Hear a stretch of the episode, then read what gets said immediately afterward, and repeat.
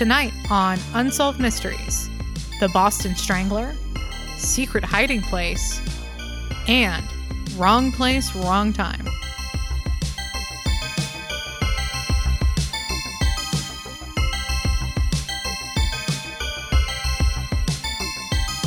Hi, I'm your co host, Crystal. And I'm your other co host, Robert, and this is Reenacted, an Unsolved Mysteries podcast. Uh, Christo, you had something uh, that you wanted to talk about, or, Mhm. you know, you, you, you, you were out at a brunch. I went out. Yeah, or a breakfast or a lunch or something. Oh, It was a lunch. A yeah, lunch, yeah, it was okay. definitely lunch. Yeah, yeah, yeah. I uh I left the house to go somewhere besides work or the grocery store for once. Oh, that sounds like a nightmare to me, but uh, it's to each their own. To each their own. Yeah, well, I will say this: it's it it's the first kind of nice day that LA has had in a couple of weeks, and because we've just been having like really torrential rainstorms like most of Mhm. California, and uh, Mhm. so or it's been overcast, so it's still it's like freezing cold at night, but it's really nice during the day today. So I think you know it's the first Saturday the new year where it's been nice, and I think uh, there was just a lot of people out today. Yeah. There was a lot of traffic. There's a lot of just people just want. I mean, I was going nuts. That's why we had to go outside. So I was like, Dave, come on, we gotta. I need to leave. We need to go outside. This I can't stay in the house anymore. So we went to lunch at this burger spot. It's new to us. Um, Now, in an the people at Mm-hmm. home. yeah. Are you afraid they don't know what a burger is?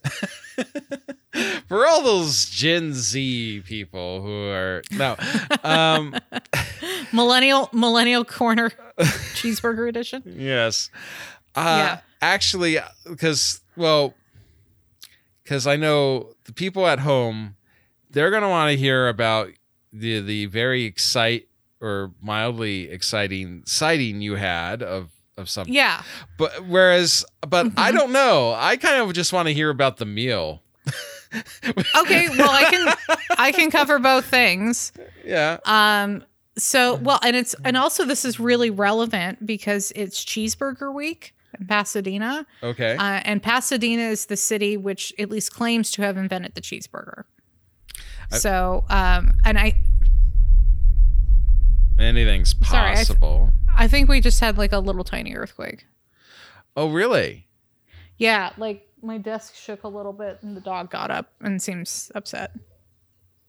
Yeah, he's over here now. Oh, Sorry. Wow. Uh, I mean, when I say it was a little tiny earthquake, like I'm sure that's by LA moved. standards. So it was like nothing. Yeah. Um, but yeah, there was a little shake. Okay. Well, let's move on you know, I'm always from that. I, I'm always relieved when I find out an earthquake's happened because it means that when my bed was shaking during the night, it wasn't a ghost. Yeah. Or you weren't like having a seizure. That's always my thing. Like, Oh, yeah. Is the bed shaking or am I shaking? Who's shaking? Yeah. Um, little tiny earthquake just happened. So I was out today. hmm Um, very relevant. I did not go to Pasadena for a cheeseburger, but I did go to Studio City, which is a nearby neighborhood. okay. Where do I live? And so the cheeseburger itself was a quote unquote Wagyu burger. So this place was, I want to say, like kind of an upscale fast casual uh, mini chain in LA, but I will not, to maintain the privacy of the minor celebrity that I saw, Okay. I will not name the exact place. That's fair. Uh, but it was, uh, you know, we were, I was kind of like a little dubious about this cheeseburger place because like it seemed like the kitchen was kind of having a fucking meltdown. And I'm like, it's not that hard, guys. This place really serves cheeseburgers and fries, and that's about it. Like, what is happening back there? But um, we actually ended up getting like two orders of fries instead of the one we ordered, just the one we ordered because Yeah. we were waiting a while and you know the people were super nice and the cheeseburger was really good so it was like a du- it was kind of like a smash burger style but it was like the right i want to say the right thickness so it wasn't just smashed all the way down it wasn't like paper thin burger but it was okay. like a smash burger um and it was basically constructed like an in and out double double so it's two patties two Mm. cheese Mhm. um, I just had mine with ketchup because that's the way the classic came. I was on a really nicely toasted but very soft uh, I want to say like pot- potato bun. It wasn't it wasn't sesame seed and it wasn't brioche or anything like that. It was just like a nice potato bun. Okay. Um, and it was a little greasy but super flavorful, and the fries were like really potatoy tasting in a good Yeah. way. So I would say this was like last week. Dave and I went and tried Five Guys, Yeah. which is a more national chain. I would say that this place um, I preferred more um, Mm-hmm. at about the same price point. So Hmm. I'll just, it was good. Um, and Robbie, I'll, t- I'll text you the, the name of the restaurant when we're done. Thank you. Um, but also they're not paying us. So Yeah. why would I advertise for them? So I'm sitting there and as I'm like halfway through my burger, this guy walks in and immediately I'm like, damn, this dude looks familiar. This dude looks really familiar. Ooh. And then I'm like, and then I'm starting to piece it. To, I'm like, you know who I think he looks like? And then he went over and talked to this table of people who were waiting for their food and said he had found a table outside if they wanted to come because we were sitting inside. They wanted to come outside um, because people in LA, like like I said, it's the first nice day in a while. Like they need to eat outside, and that's the thing you need to understand about Californians is we demand to be able to eat comfortably outside all year. oh. So if you Uh, need to put a space heater or you need to put some shade and a mister out there, we need to be eating outside all year. It is just the thing about us. Okay. Okay. Shade. Shade was is fine. I just hate the Yeah. sun. yeah, shade, but like we need to be able to do it comfortably. You know, the Mhm. actual weather be damned. Okay. We don't care. We need to be eating outside. I was eating inside because like outside was a little too busy and I don't care that much. But yeah. So this guy walks in, and I'm like, damn, he really looks familiar, and except old Okay. Then he would have been in my mind. And then he goes over and tells this table that he'd found he'd found another table outside if they wanted to join him out there. And he had a British accent, and I was like, "That's it, I've, Julian that's it, I've Sands. You found Julian Sands. Thank God. It's not Julian Sands." And when I Oh. say the person's name, I don't even think I don't think you're gonna know who it is. Yeah. but there i'm certain i'm certain given our demographic of people who listen to this podcast there are a lot of people going to know it, who it is because i and then i had to get online because i'm like oh this guy had a certain neck tattoo maybe it isn't him maybe it just really looks and dave was like not helping dave did not care at all well he didn't even like look at the guy like did not care about this at all and i'm like freaking out because i had a i got on google and i was like okay, what does this guy look like in 2023? And I'm like, oh yeah, he really looks like this guy. And then I like, I had he- the guy who had walked into the burger place had some really distinctive tattoos on his neck and on his arm. Like I immediately, it was just really distinctive. Okay. And then I was like, okay, let me look up this guy's tattoos. And then there was like a picture of him shirtless at the beach. And I'm like, yep, that was him. No question. So Oh are we man. ready? who- I'm so excited for who I saw for today? you. I saw Gavin Rossdale, the lead singer of Bush, Hmm. 1990s alternative band, Mm-hmm. also ex husband to Gwen Stefani. Uh-huh. Okay. Yes. Yes. I've And you are faking enthusiasm better than Dave was doing. So, congratulations. that, That was a lot of wind up for not a very big payoff. I'm Well, sorry. I'm sure. Well, I mean, I know of. I've heard the name of the band Bush, and Mhm. I know of this uh, of Gwen Stefani. She's a famous musician person. Yeah. So Yes. I mean, this this obviously was this was a famous person. So I'm really happy you, you saw you- Yeah. you saw this famous person who. Uh, you know, I conceivably could have seen a picture of on the internet at some point, but Mhm. I I would Mhm. not be able to, to tell you.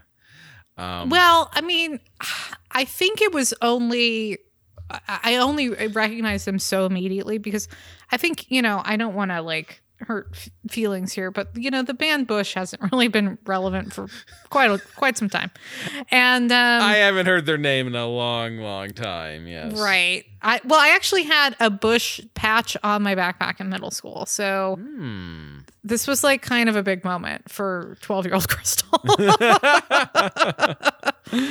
um, but yeah, they uh yeah, they had their moment and you know it was interesting. I was like freaking out about this and Oh, I wasn't say I was freaking out, but I was like, no way.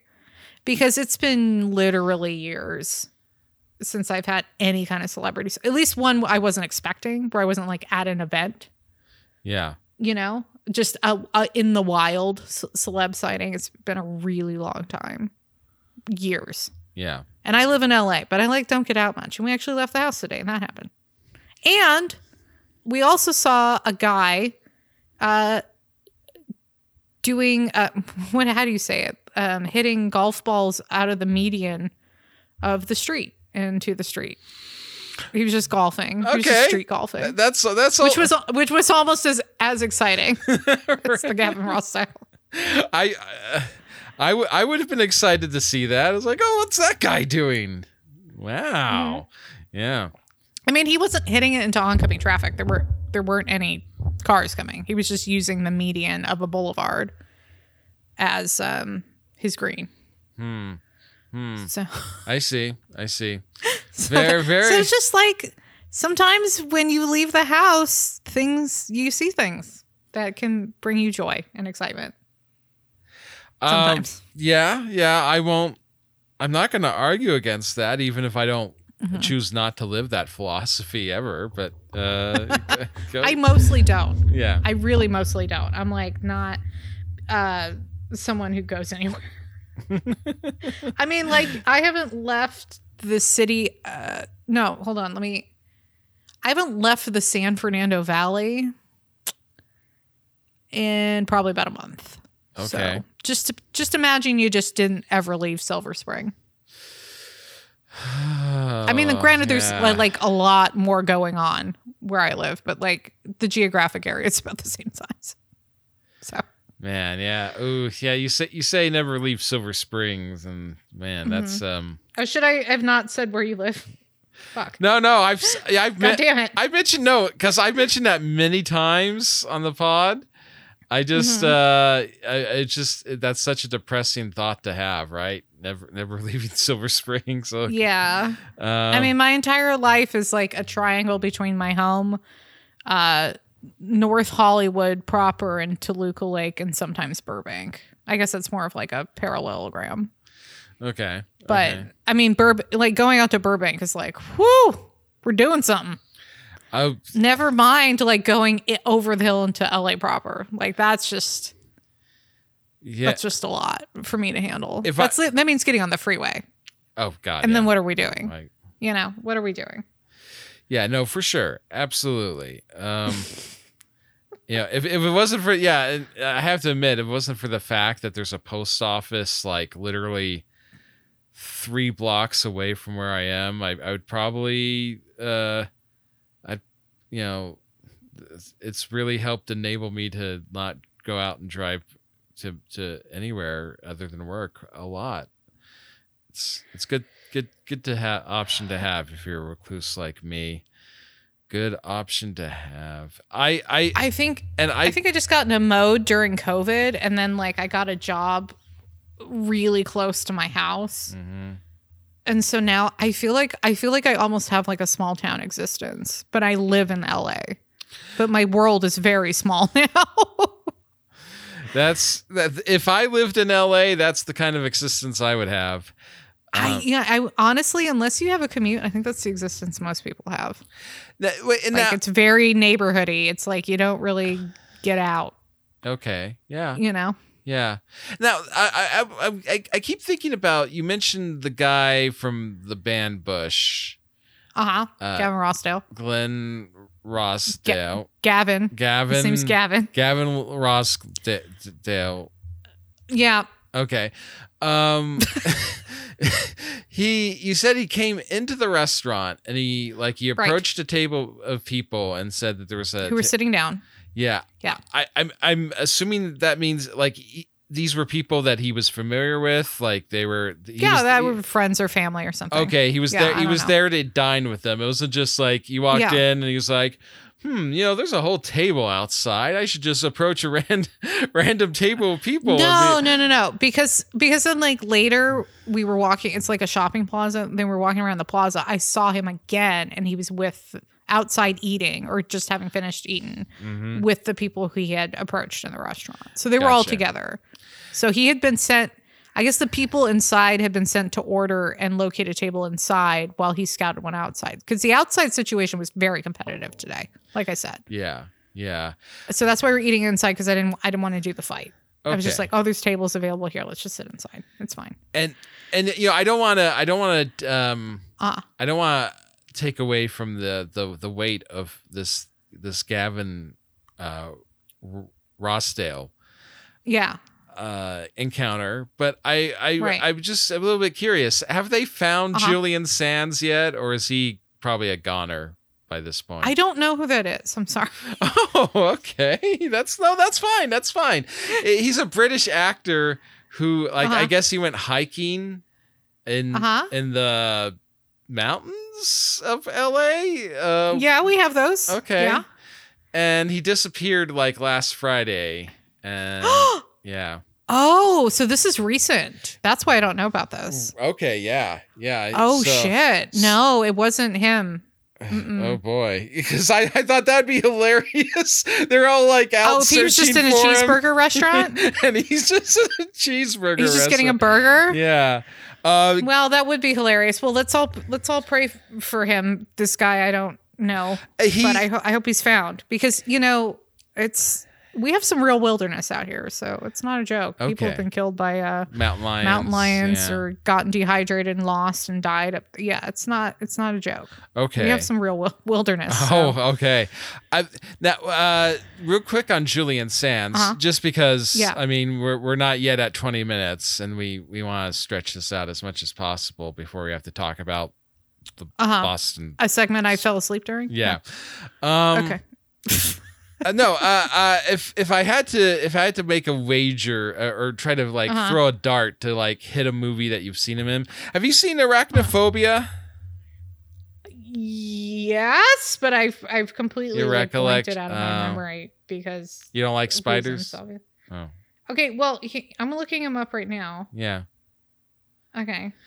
he's kind of like he he's been in a lot of um movies that like have kind of a vaguely kinky undertone to them. Mhm. and i don't know. Yeah there's there's just something.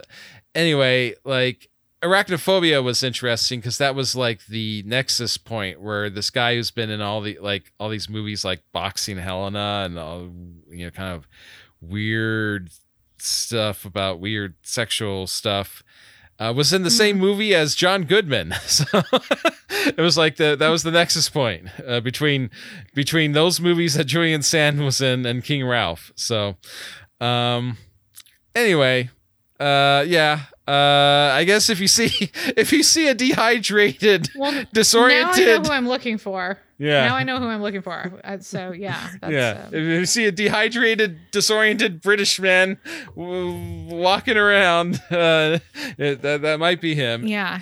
Anyway, Well, I I guess. hope they I hope they find him alive. yeah, I mean, uh, he's lived a good life. Uh, Well, you heard it here first. I, Bobby's calling it. yeah, I mean, it's been over. Stop the search. yeah. He had a good life. Stop looking. oh shit. Okay, well, uh, Uh, Let's move should we talk on. about unsolved unsolved mysteries, season six, episode? Is this twenty one or twenty two? Twenty two. this is one of those episodes where it starts out not with the standard unsolved mysteries Mm-hmm. intro sequence, but instead it just go starts right out with the uh, the first segment, and we have like about five minutes of that before it skips back to Rob, Robert Stack. Um, you have to forgive me. I'm I'm having some like hiccups. Mm. Strange Hmm. smells are in my mouth now. Oh no, Okay. that sounds unpleasant. Yeah. Okay. But I'll I'll I'll, I'll shoulder through. Uh, Oh, you know, it's it's. Uh, yeah. So I'm glad because I, like I said, I fell asleep during this. segment. oh, good, good. Yeah. Sorry, everybody. It just wasn't worth watching again for me personally. Right. Oh yeah. No. I mean, it's it it jumps right in, and they're talking about this Albert. Uh, was it Albert DeSalvo guy? Mhm, that's right. Yeah. Yeah. Albert, uh, uh, there's a lot of speculation about, uh, because I guess the conventional uh, wisdom is that he was the Boston Strangler, but the this this Yeah. segment is putting forth the proposition: what if he wasn't? Uh, Yeah. Uh, what if? it's it's I think. it's it's a classic unsolved mysteries what if segment. Yeah, it's um I think this is probably the reason I dozed off is because I just lost interest so quickly because I just feel like the last 9 or 10 maybe this is an exaggeration, but the last 9 or 10 episodes of Unsolved Mysteries is just them throwing out some bullshit Mm-hmm. Yeah. that they can't prove or disprove to fill time. Yeah. Um, I mean, like I I will argue overall that Unsolved Mysteries, the show, has done a net positive, wouldn't you say? Yes. It has helped solve crimes. It has brought in felons. It has reconnected people who were missing or you know, the whole lost love situation I think is worth without another recourse people couldn't have found each other this way. yeah. However, I do not know why they choose to spend. It's been, you know, when they did wh- what was it last last episode? It was something with the Oh, people see, seeing their lost, Well, or their dead loved dead ones. lo- loved ones. and yeah. before that, it was some Dead- miracle something. You know, it's just been a long Yeah. string of these like we're spending the first 20 minutes of the episode on something we can't actually solve right? and there are actual mysteries they could be solving right? Like the second segment the second segment um of this episode they did. And i mean i will get to it but Yeah. you know or even the third segment. Yeah, that's the thing. The the third you know it's like what are we doing here with this? The- we're just rehashing some bullshit because someone's got a book to sell. Well, how do you feel if you're like the mom in the third segment and you're trying to search for your son's killer yes and you tune into this episode of Unsolved Mysteries and they spend like Mm-hmm. 20 plus minutes uh, sort of hypothesizing about whether the now deceased Albert DeSalvo is or is not the Boston Strangler. Meanwhile, your son is dead and the killers are still free. And, and they Right. give I you mean, like is- four minutes and they just right exactly Yeah. that's that's what i'm saying like unsolved mysteries can do do a real net good here. And so i think i kind of just sort of tuned out when i realized which direction. Mhm. and also i mean we'll get you'll get to it but it's kind of like yeah desalvo was dead by the time this episode aired. This isn't you know We're not and- trying to catch the Boston Strangler. yeah, It, it that's the other thing too. It's like well you'll talk about it but there's no no one is even suggesting if well if it wasn't desalvo who was it then do you have another suspect worth chasing down no okay we're just saying we're just saying bullshit then anyway okay please continue i mean i think i've pretty much recapped the segment Uh, so I guess Salvo he subsequently started to pull off. Uh, was it a green man? He was referred to as the Green Man or something because he was going up to apartments in a green jumpsuit and being like, "Hey, I'm here to do the you know whatever maintenance type thing." This is where I kind of got like a little caustic towards the the author that they were interviewing because she um how did she describe it? Like when when when the DeSalvo got in the apartment he would yeah she, as she put it she put it in some way like he would proposition the woman and if she Right. she refused he would leave or but well, Sure. quite often they they consented or whatever and then they Mhm. they and uh, like I mean, I, I it wasn't even proposition. It was a much even a much softer term than that. And then when um, and then he's like, and she used she used the expression "make love," and I just wanted to Mhm. like punch this w- author right in her face. yeah i here counterpoint Okay. primetime television in the 90s Okay. she probably she probably couldn't really say what she wanted to say. So, All right. All right. Do you, you, you dig? okay, fa- fair enough. But I that means there's a producer that I want to punch in the face. I got That's fine. yeah. That's fine, I think. But I think she her choice of words is she was kind of primed for this is primetime television and you can't say certain things or at least try and soften it up a little bit, something like that. You know? okay. Yeah, I don't think that's her glossing anything over. I think that's more her being measured. But yes, I agree. Punch the producer in the throat. Whatever. Yeah. So anyway, he ended up going to um to prison. DeSalvo, not the producer. yeah, yeah. The, the, the the DeSalvo ended up going to prison. Uh, and in this, you know, for th- these horrible crimes. Uh, and this is where we have a a walk on cameo from F. Lee Bailey of the OJ defense team. Oh boy. Now, as soon as he came on screen, I was like, well, that's a name I recognize. And I couldn't remember from where, but I felt like it was the OJ trial. Yeah. Um, and then so I was like, I asked my phone, you know, who's F. Lee Bailey? And I guess he had also um, defended this heart surgeon guy, his last name Sheppard, Okay. who was accused of killing his wife. So, I mean, like, F. Lee Bailey is a notorious defender of pieces of shit. So, Oh yeah. Yeah. Totally. yeah. Yeah. I mean, as soon as I saw the name, I'm like, okay. So w- he's, and he's basically the one putting forth the idea that DeSalvo was not the Boston Strangler. Mm-hmm.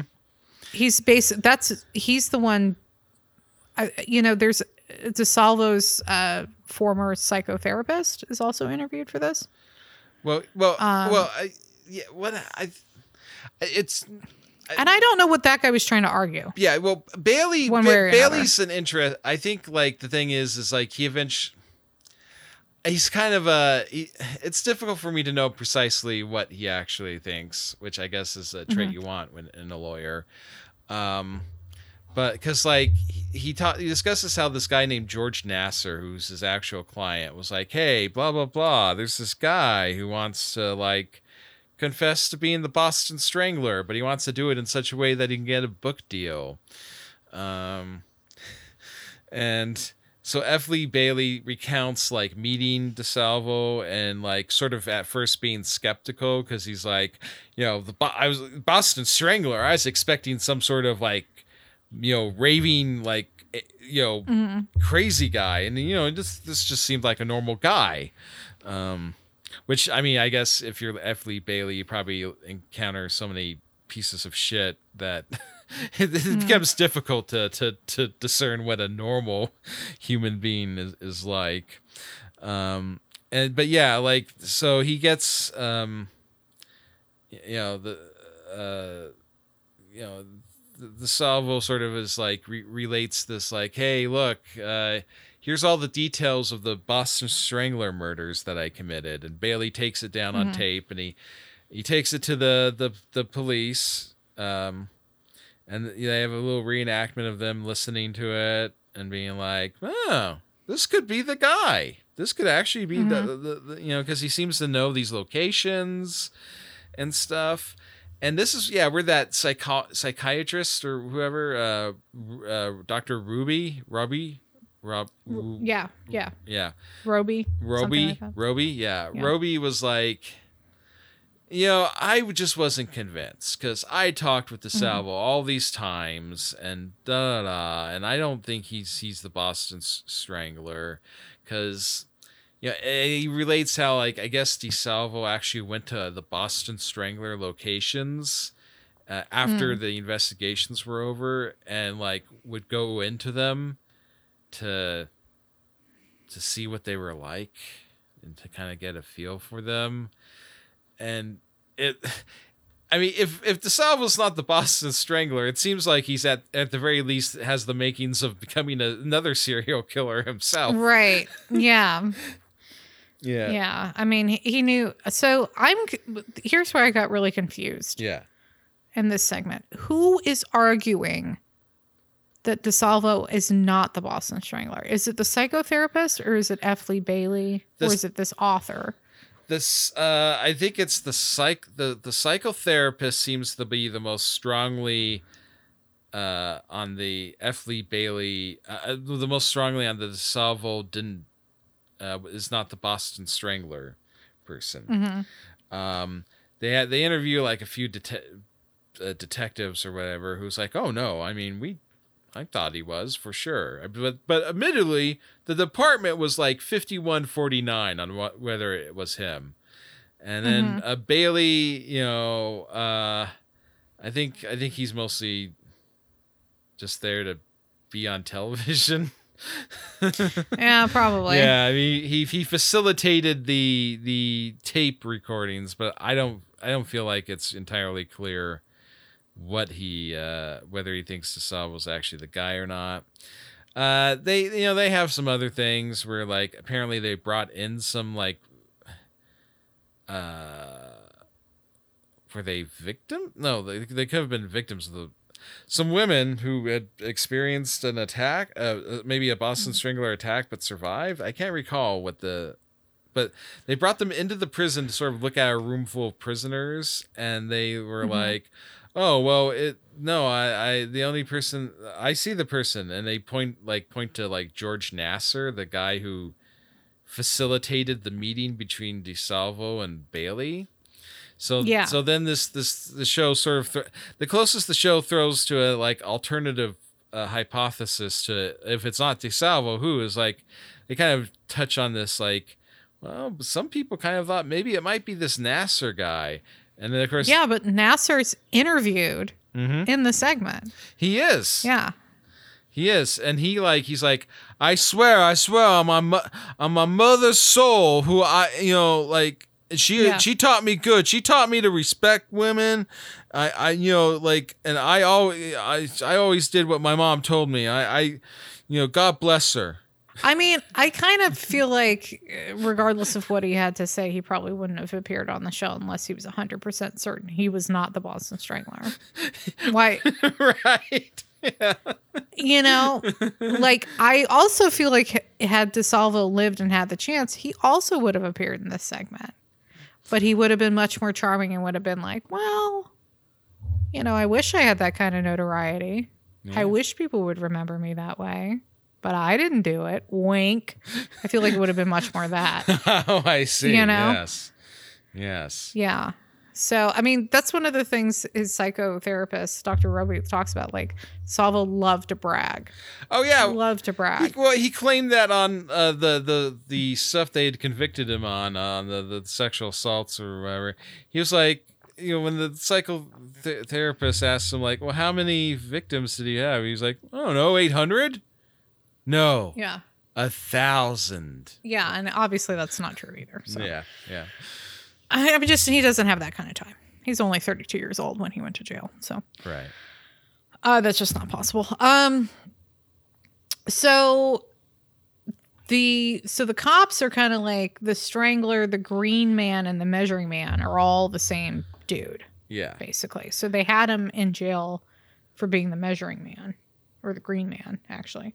Mhm. Um, but he was never actually tried or convicted um, for the Boston Strangler killings. No, they made they made some deal where he would could, could, uh, go on trial for some uh, you know other hor- horrific Mhm. crimes he committed, and it, it was like part of something where like so he could also be like tested and analyzed and like get that book th- those book rights um signed or whatever so that he because it's all it's all going to be for because he's got those kids right? Like that, that was that was weird too. He's like uh, it's for my kids. It's like god i can't imagine you have kids? Ugh. Mm. so uh, you know and the the the only other thing about this segment that stood out to me was when they brought in someone to do hypnosis on DeSalvo. Oh yeah. and you know, I, I think the uh, the the psychotherapist quite rightly points out, like, look, if and you know anyone who watches Unsolved Mysteries up to this point knows that you you bring these hypnotists in and they're like, so you uh you strangled those women because you hated your mother, right? It's like. Like what? That's that's just like with all the all these like ones we've had in the past. You're like, so the aliens brought you on board the spaceship, and then they did this, and then this happened, and it's just like they're they're just planting memories into these people. Um, I I really like the reenactment too, where like DeSalvo leaps off the bed. I guess still kind of in a hypnosis state and starts attacking the hypnotist. I, I I found that very enjoyable. Um, Um, is there an update? Oh, uh, yeah, they uh, there was an update. It uh, they they were actually able to trace some what some DNA connection between DeSal- DeSalvo and a uh, a Boston Strangler victim. Yeah. And and guess what? There's a connection. And I guess if he Yeah. did, if if you could prove that he did this one, what are the odds that he probably did the other ones too? So Yeah. Um, I'm in the wiki though, and there is some conjecture about maybe DeSalvo not being responsible for all of these. okay, And like there might have just been other murders that happened for more personal, less random reasons to some of these other women in Boston at the time. that's possible. Yeah. And um he may not have had that many victims, but it, he had at least one confirmed with DNA evidence. So, um, you know, that's sort of the problem with putting all, you know, basically when they put all of this on DeSalvo, even if the there were other if the other women were killed for some other reason by someone else, they kind of have they stop looking Yeah. when they pick up DeSalvo and decide he's the one who did it. So I mean that's kind of Right. It, I get. know. I guess it'd be like if they caught the Home Alone um, burglars, and they're just like, "Well, we solved every burglary in in the city." It was like, no, no, right. you haven't. Yeah, you haven't. And um I mean, which is to say though, as a, I was a kind of like rolling my eyes during this whole Boston Strangler thing because I just don't think it's a good use of time or particularly interesting. Mm-hmm. Um, because I was fairly certain that like everyone knows DeSalvo was the Boston Strangler. Like we're done with this. This is case closed in 2023. Like it's been closed for 20 years. I was pretty sure they'd proven it was him. Um, I guess it's you know it's more nuanced than that, but it's just you know it kind of it, me rolling my eyes kind of affected how I felt about the segment that followed Yeah. it Yeah. because I was like this first this first Boston Strangler. I'm like, why are they're just saying bullshit? They're just saying bullshit, and then we get well.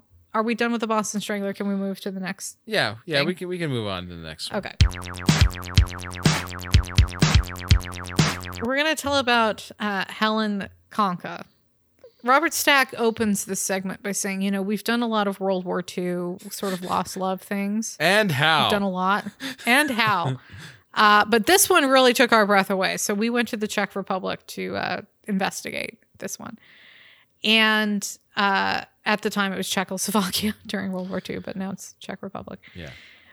um we get we certainly get what i would say is an incredible story from helen and because i was rolling my eyes so hard at the boston strangler i really started to think maybe this helen person had kind of like created this whole story Oh. oh. um because she it, it is almost too incredible to believe it it is an I think. extraordinary story. Yeah.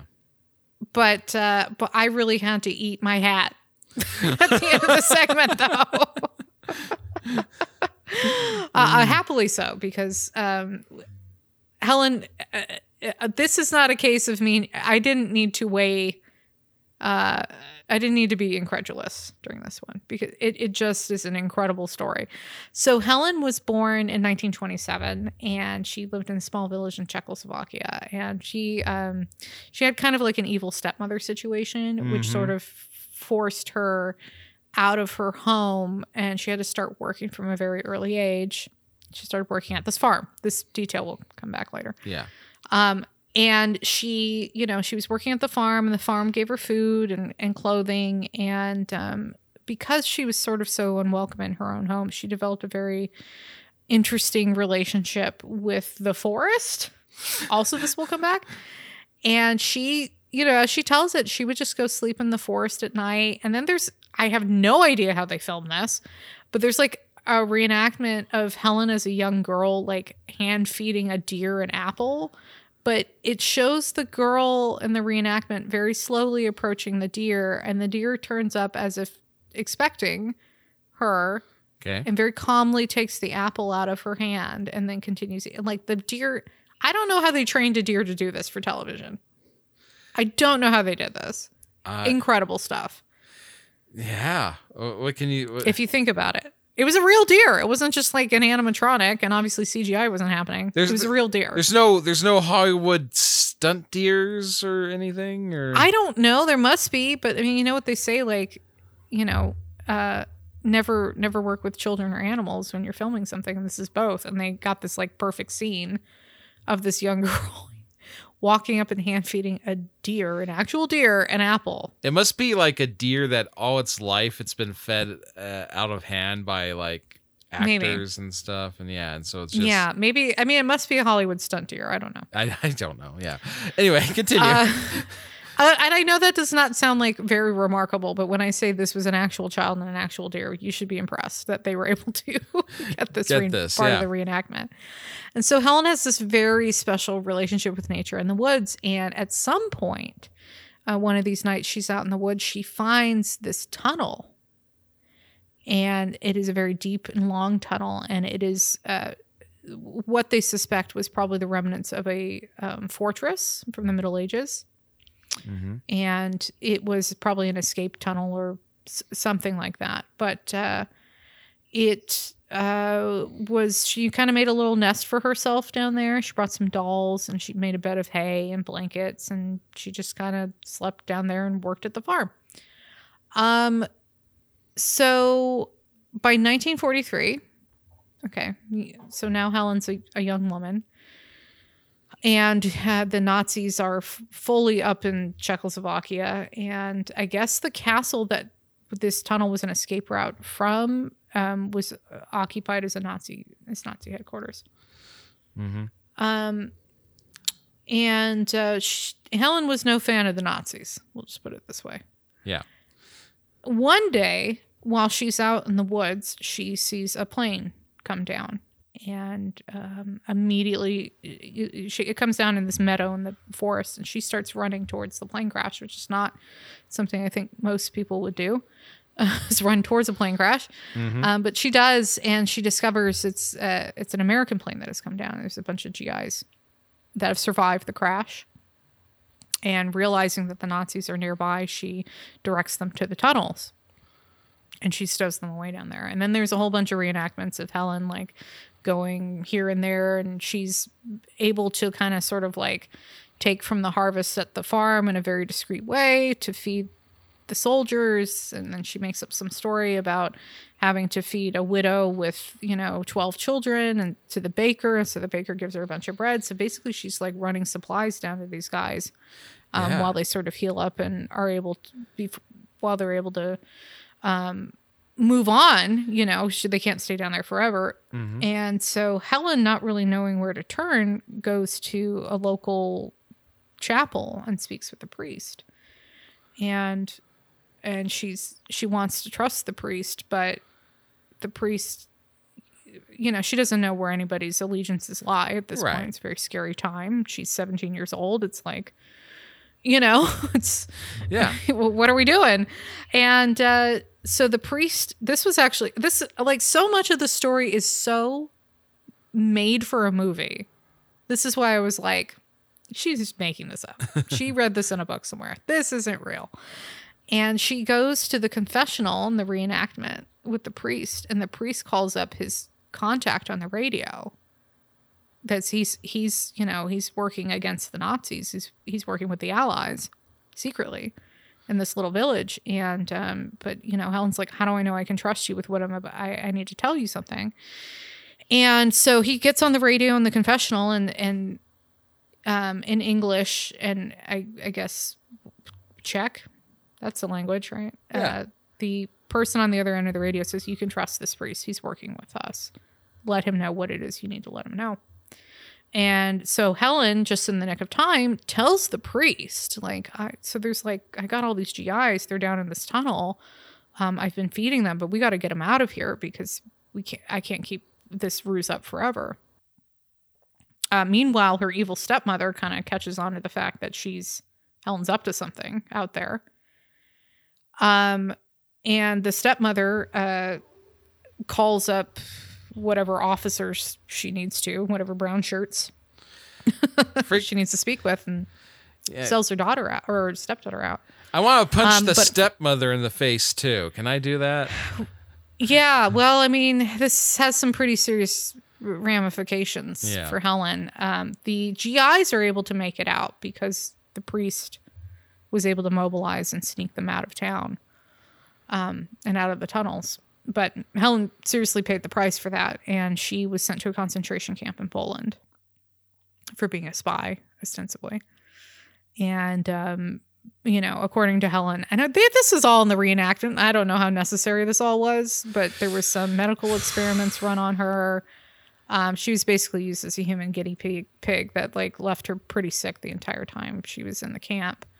Um, she survived though, and she was liberated in 1945. Mm-hmm. Um, and she buried and then and uh, she married another Czech person and they immigrated to the United States. So this is many years later, and she is trying to find her boys. Her boys, yeah, they're after. they're her boys. Yeah. That's what you. They're her boys. Yeah. And I'm, th- I'm th- again, I'm just so cynical after that first segment and, and all the shit that Unsolved Mysteries have been lobbing at us lately. I'm like, well, uh, here comes the update where we find out Helen's just a fucking liar. That's never happened. That's not what happened. No. Um, she the white text update comes up and it says she was actually able to, to reconnect with these GIs who did make it home mm-hmm. because of her. Like she literally saved their lives Yep. and got them out. They made it home. And then not only that, but she what did she get the um Presidential Medal of Freedom, I think.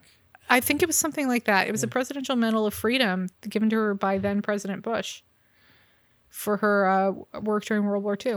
Yeah. So So I I just I, I really ate my hat at the end because I was just like, this didn't happen. Like the only part I thought might have been true is that she was a person who had been sent to a concentration camp. yeah. That part I thought might have been true. That's a believable thing in World War II for sure. But I mean, but the rest of this, I was like, nah, didn't happen. yeah. Didn't happen. There were no tunnels. You didn't work on a farm. There's no evil stepmother. Didn't happen. All of it. She comes. true. She comes in where, like, wherever you are, wearing her Presidential Medal of Freedom.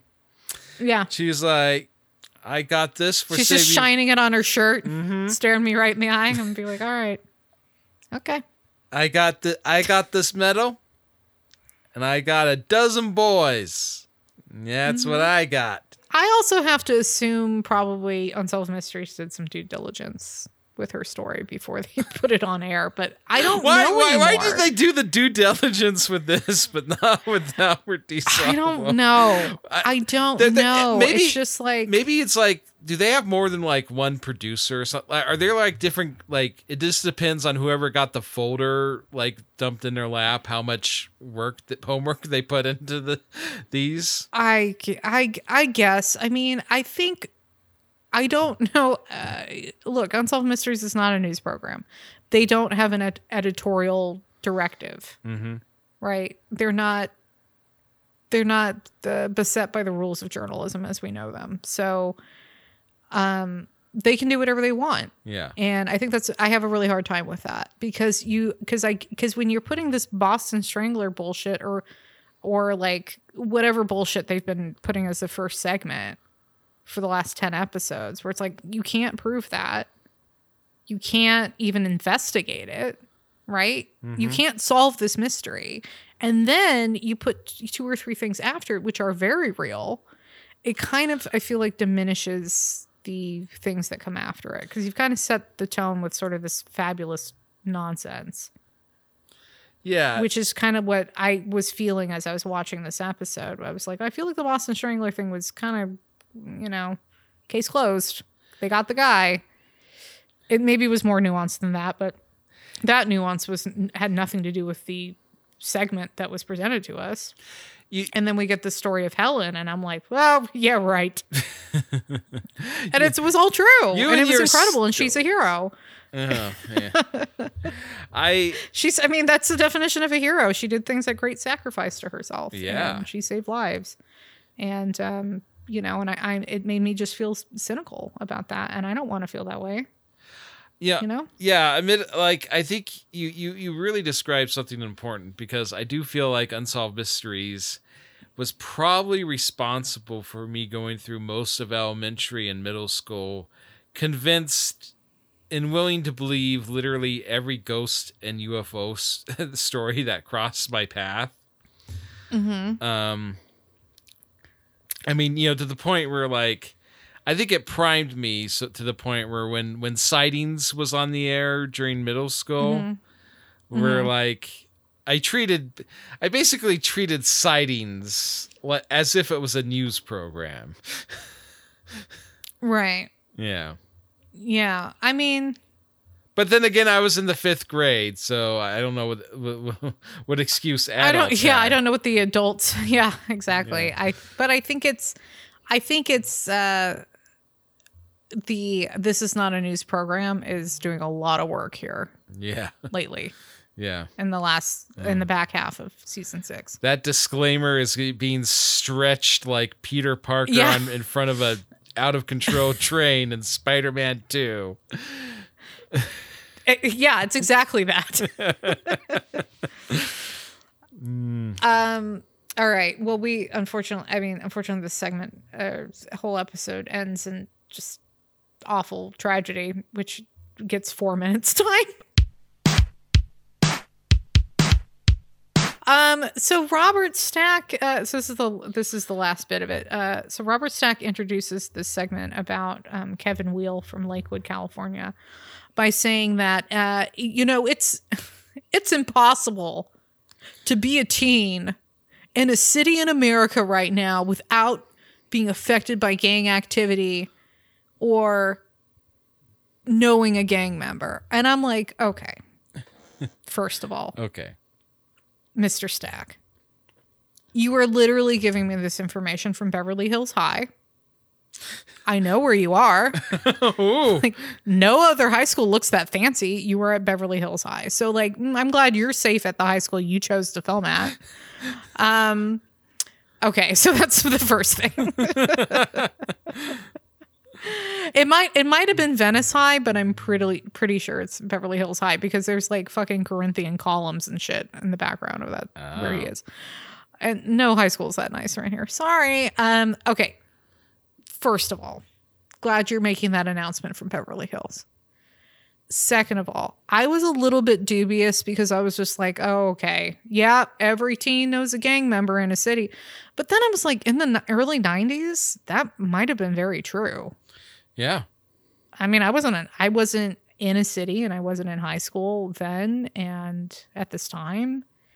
That could have I mean gang activities definitely diminished a lot since mm-hmm. then. But it hasn't gone away entirely. So maybe that's true.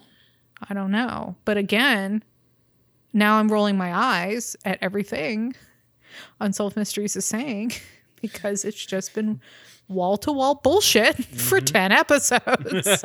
okay.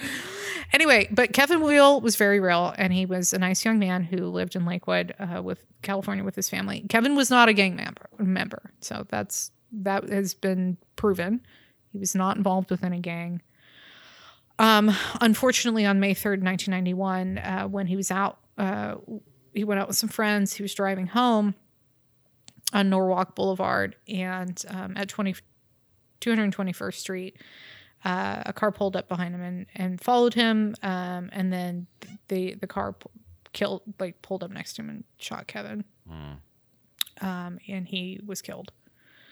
Uh, so now his his mother Teresa and his father Stan um, are they're tr- they're basically out on the streets trying to collect information. And so they have, I think it was a woman from the DA's office in Los Angeles who is interviewed saying, you know, with gang related killings and crimes, it is very, very hard to get anyone to step forward because being a snitch is a fate worse than death Yeah.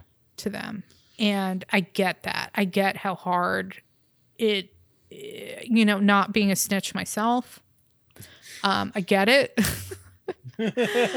I, it would be very hard, though, for me to live with myself knowing, though, if I had information about a, a kid that was murdered, not coming forward with that, at least, uh, at least to his parents. You dig? Right. So maybe maybe not to the cops, but at least to his parents. So they're out there. That's I mean that's the parents are doing what they're what they're doing. They're going on television saying like, "Hey, we don't necessarily need to get the police involved. If you have information, you can just let us know. But we just we want to n- know who did this to our son and why." And um uh yeah, the police don't have any leads. I mean, they think basically the reason Kevin was killed is because he had some friends who were gang members and they were may have been out and about in Kevin's car and Kevin's car was recognizable Mm-hmm. as being associated with those friends even if Kevin had nothing to do with gang activity um, and he just wrong place at the wrong time so um yeah no update either end of episode Fantastic. Well, I'm in a chipper mood. And if you're riding on high after watching this, I, I mean, Uh-huh. it- you know, it, it's it's. I guess like I guess you just had no suspects or anything, but they they they they could have. There had to be something they could have mentioned in the segment to try to help.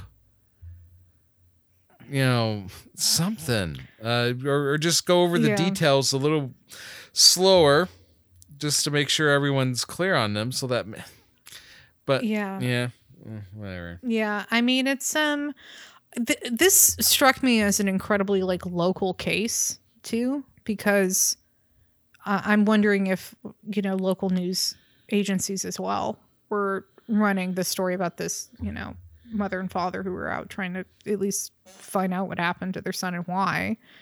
Um Yeah. because the people who could provide information would be very local to that area of LA. You know what I mean? This is not there's no nationwide search, there's no felon on the run, no one's gone to Canada. Like this is like going to be really local to Oh, yeah. the neighborhood. Um so anyway, but yes, that all that said that no one ever came forward with any information.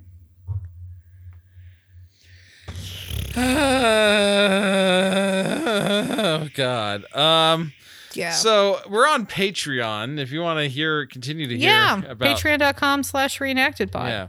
One dollar just to sustain the podcast, five dollars and we'll send you stuff. If you're on the Yeah. five dollar tier and you haven't sent us your address yet, please do Mhm. so I can send Yeah. you stuff. Um, yeah, and also, you know, we might just do like uh we might go on a US tour and just do a show from your living room. So please tell us where you live. that would be wild. that would be crazy. we spent I think it would be crazy fun though. Like we have listeners all over the country and that would be kind of yeah fun yeah that, that would be It's like spend two weeks on the road uh just pop by people's places be like, "Hey, we brought our mics. We're to do an app." yeah um and so uh, in addition uh reenacted pod at uh on twitter and then send us emails at reenactedpod at gmail.com uh there's a facebook thing that i might update or might not i kind of kind of Hmm. depends on how busy my year is um Yeah. um I realized the last episode, I threatened to do a live Vegemite tasting on this episode. Oh my god. Okay. and I didn't do that. So I'm just gonna let that dangle. That at any at any time we could return to the Vegemite issue. It's it's a it'll be a, a sword of Damocles hanging over. yeah, but well- it's Vegemite. Yeah. Yeah, I guess Yeah. I guess I guess it's not really hanging over the audience's head. It's hanging over yours. It's hanging over mine. Yeah, um yeah, but it's also like not the sword of Damocles because this isn't about like maintaining power and the threat of the power. It's not quite that at that level. oh. It's more that I'm just kind of scared to eat Vegemite. Yeah. To be in a very certain mood. Um, I will. s- I will say this though, James. Thank you for uh, once again for that package because uh, the wine gums are almost gone. Uh, Well, that's not good. due We- to me either. That's good. We we don't need you Let's do that. intoxicated on on mic like we had last time. oh boy. Yeah, I got real crazy on those wine gums. Yeah, man. It was uh uh Yeah, yeah. Um Robey, do you want to do the thing? yeah. Uh, join us in two weeks for a special two hour season finale of Unsolved Mysteries.